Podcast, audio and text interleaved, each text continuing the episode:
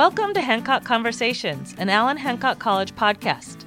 Join President Dr. Kevin G. Walthers and members of the Hancock community as they explore the stories behind the people and places that make Allen Hancock College the unique hub for learning that it is today. You're sure to learn something new and even have a little fun along the way. Uh, welcome to Hancock Conversations. I'm Kevin Walthers, Superintendent President at Allen Hancock College. We're glad you joined us today. It's a it's a great conversation we're going to have today with Arturo Cheech Raygoza, a 2020 Hancock graduate and founder of the Beyond Incarceration Greater Education Club, also known as the Biggie Club. Cheech, how are you doing today? I'm doing great, Dr. Waters. Thank you for having me. Great. So, as, as, as is mentioned in the name of your club, you're a formerly incarcerated student, and now um, you've brought uh, you've brought that to campus and finished your degree, and you're actually working on campus with students. Tell us a little bit about the programs that you're offering for, for formerly incarcerated students here at Hancock. All right. Well, we'll start with the Biggie Club. Biggie's Beyond Incarceration Greater Education, which is a club I helped co found in 2016 after serving 13 years in and out of prison. I came to Hancock to look for a better way of life. And once I got to campus, I was I felt out of place, felt like I didn't belong. I was 46 years old at the time and I just I felt like I didn't fit in. My first day of class was my teacher's first day of teaching, Miss Lynn Valencia Becerra, and um, she literally changed my life by giving me the time of day, asking me questions, showing me, literally walking me on campus to resources on campus, such as the Learning Assistant Program, EOPS. If she wouldn't have walked me through these steps, I wouldn't have. Uh, I would have quit. So my first question was to her was, where are the students like me at, formerly incarcerated on parole or probation? So she tried to find out, but because of confidentiality, she couldn't. But she knew another member, well, another person who happened to graduate from Hancock and was at the time working for parole, uh, Mr. Leonard Flippin, and he gathered about five parolees together, and uh, we had our first meeting. Out of the five, I happened to know three of them I was in prison with, and I didn't know they went to campus. They didn't go to college. I didn't know this, and um, so after that first meeting, the dean of students, Miss Yvonne Teniente, told me, "Hey, Cheech, if you have a second meeting, you could start a club." And I was like, "Huh?" You know, like I really didn't understand the value of this. I just knew I needed people like me so I could feel comfortable. And we had a second meeting, and the Biggie Club was born. Nice. And now, how many members do you have uh, in the Biggie Club now? All right. So we started with five, and now we're around 35 to 40. Tell us, tell us a little bit because when when COVID hit, it hit your group pretty hard.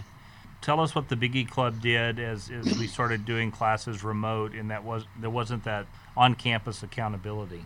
Yeah. So, um, you know, as as formerly incarcerated, um, a lot of us were were used to doing lockdown lengths of time, but the anxiety, the stress, everything else that came with it, we weren't used to. And uh, a lot of, uh, we were losing a lot of members to relapse, to just quitting school because there was no physical contact.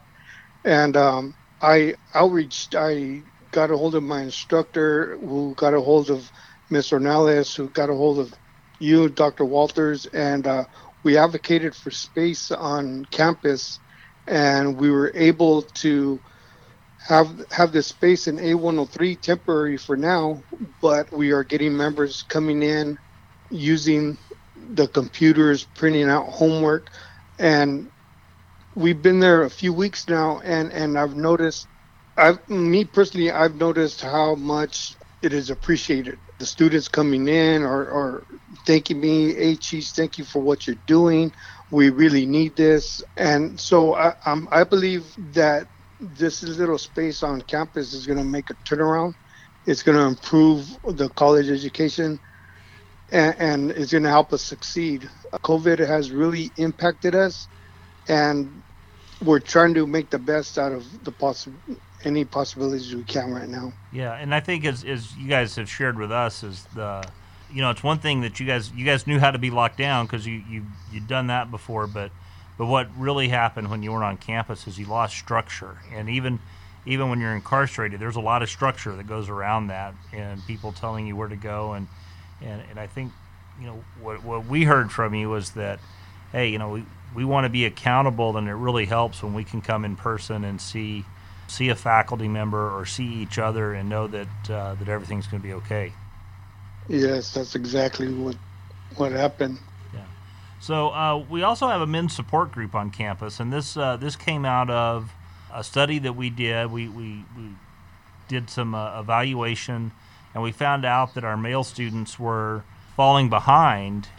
And, and in particular, Latino male students were, were struggling, and we wanted to make sure that we could help those students catch up and be successful. So you were you were a part of that men's support club as well, correct? Yes. Um, when it first came came to be a, a couple years ago, right away I I joined. Uh, so I was one of the first ones to join that club, and you know Dr. Hernandez, uh, Ricardo Navarrete are just great support. I mean these these men have guided me through my journey since I started on campus. And now the men's support group, um, what they do is, is, because the male population um, is was dropping out. Was if there's opportunity for work, they're going to get the work. They're going to do the overtime. They're going to forget about school, and the men support group helps you stay focused, manage your time, and succeed and we're we're hopefully changing these numbers because the group continues to grow and grow and uh, as men we we support each other and everybody in the in the men's support group has different career paths and we're able to to associate with somebody that's on the same path as us and help us help and guide us to succeed on campus yeah so, and then from there, you're also you're also the Beyond Barriers program, which is similar to Biggie, but there there's a difference in Beyond Barriers. Tell us tell us what the Beyond Barriers group does. So, the Beyond Barriers came to be because of Biggie, which Beyond Barriers is is a whole different entity. They help the formerly incarcerated coming out of state and federal prison and I've been fortunate. We've we've gotten a, a two grants, one for three hundred and forty thousand, there's one for like hundred and ten thousand for the formerly incarcerated, and we were, I was able to be hired and to work for Beyond Barriers, which I'm truly grateful for, and now we outreach to the formerly incarcerated coming out of state prison and federal prison and help them enroll in in college. Right. and we're seeing that have a really positive impact on campus. And, and beyond and you know the beyond barriers there's also a little preventive in there. Um, you were telling me the other day that um, you'd been down at los prietos uh, at, the, at, the, boys camp down there. I'm sharing your story with those guys. How did that go um okay so yeah so but with the beyond barriers we're limited to what we could do on outreach because that is just for people coming out of state prison. Oh, yeah, gotcha. Okay. And, and so, as as a Biggie member, um, I don't I, I don't discriminate. I don't. It doesn't matter if you've been in prison or not. If you're socially impacted, if you if you happen to know anybody who has been in prison and been in jail and has impacted your life, I welcome you to the club. And so, with that being said, that's how I managed to go to Los Prietos Boys Camp and speak as Biggie as a recovering addict. I went. I'm a recovering addict, and I went as NA, and I spoke, and um, that really has an impact because at 13 years of age, uh, uh, I myself was at Los Prietos Boys Camp and did my first year stretch there, and uh, when I was there, nobody ever came and told me, "Hey, Cheech, if you go to if you go to college, you know your life could change. All these doors go open." No, I I thought I was supposed to go to prison. I thought I was supposed to be a dolphin all my life. I didn't know better. Growing up in the society I grew up in, uh, my surroundings, I followed suit. I followed uh, what my homies were doing and everybody around me.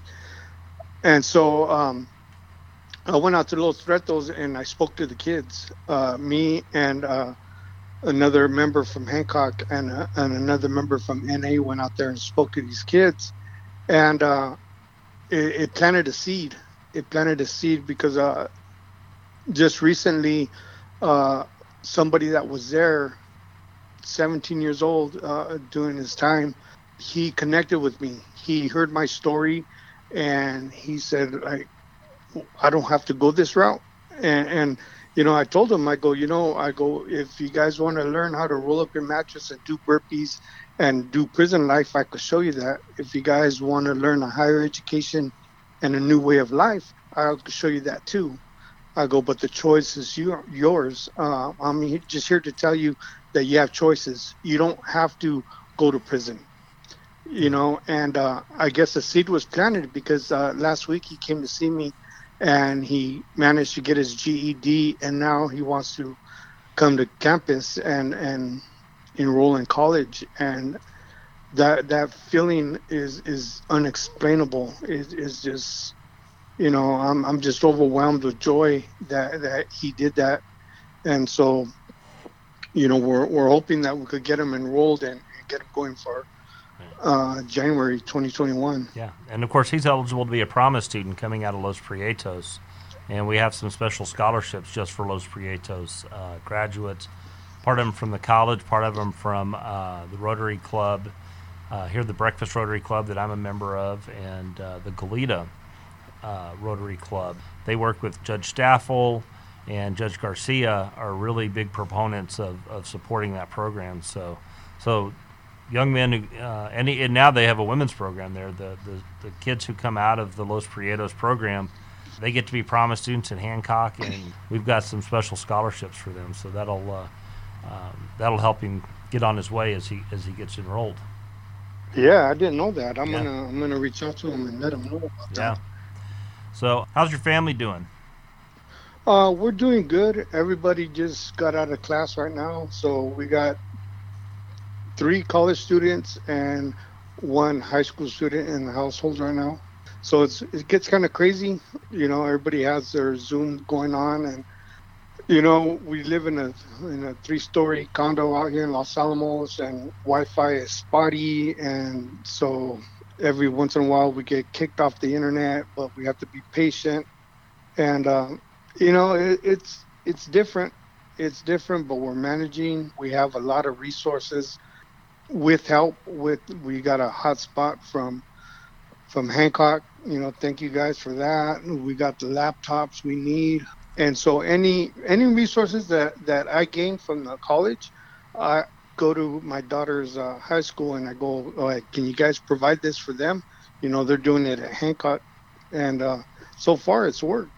So I appreciate all you guys' help, yeah. huh, Dr. Walthers. A lot of there's a lot of lifting that's going into this. That we want to make sure everybody can finish because we know that time is the enemy. So, so you're still taking classes, correct?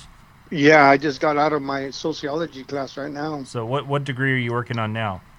I just I I just graduated with three AS degrees in automotive technology, and uh, I don't even work on cars anymore. so I switched careers to sociology with transfer, and I have maybe, I think, four four more classes to take after these two, and I'll be able to transfer out to either UCSB or to Berkeley. Nice, that'll be awesome. So, well, you mentioned a lot of folks that helped you out here, and. Uh, I want to make sure that you know that we appreciate the help you're giving to your colleagues because you're uh, when, when things got really bad last year, you know, you stepped up and, and kind of rallied everybody to help them understand if they could get through it, and and that was that helped you guys get to graduation. And uh, so as we go out, why don't you tell us a little bit about that day about graduation? That was a great day when you walked across the stage. You know, we weren't allowed to. Uh, we weren't allowed to shake hands because you know the disease. But uh, when I saw you on stage, I couldn't help it. I gave you a big hug, and uh, that was the highlight of my day. Um, tell us, tell us what uh, what it was like for you and your family for graduation as we uh, as we wrap up here. Oh wow, yeah. So um, I'm trying not to get choked up about this, but yeah, that was that was a big and exciting moment for me. My granddaughter was there, my my my boys, my my whole family was there, and it, it was amazing. You know, uh, like I said, Lynn Becerra has changed my life, and she was there to introduce me as I walked across stage, and uh, man, it was it was heartfelt. You know, through all my trials and tribulations, you know, my shortfalls, everything I've been through, uh, I've managed to to earn my degree and walk on stage. You know, Dr. Walthers, I, I watched that video over again, and I go like, man, I'm the only one he gave a hug to, and, and I appreciate it. it. was it was heartfelt. You know, when when I seen you standing there in your cap and gown, first thing that went through my head is like, I want to be the first formerly incarcerated dean. You know, and. and uh, those are some goals I'm setting for myself. You know, I want to come back. I want to uh, support my community. You know, like at a young age, I, I, destroyed this community. I did a lot of stupid things I am proud of, and and I managed to change my life. And now I'm able to put a band-aid on it right now, and and hopefully fix fix the things I broke. And, and I'm there, just like Lynn was there to walk me, literally walk me, hold my hand and show me all these resources on campus, I'm paying it forward. That's exactly what I do now. Uh, I've literally met people in the parking lot because they're scared to get off their car and come on, step on campus, and and I've been able to go to the car and, and calm them down and literally walk them into financial aid to get their H number, and uh, their learning assistant program has been so supportive, and, and they help us so much, you know, and man, all these resources on campus, they're not known. And I don't know, I just find it that it, it's my duty to, to, um, let it be known, you know, because if Lynn wouldn't have introduced me to all these resources, I would have quit.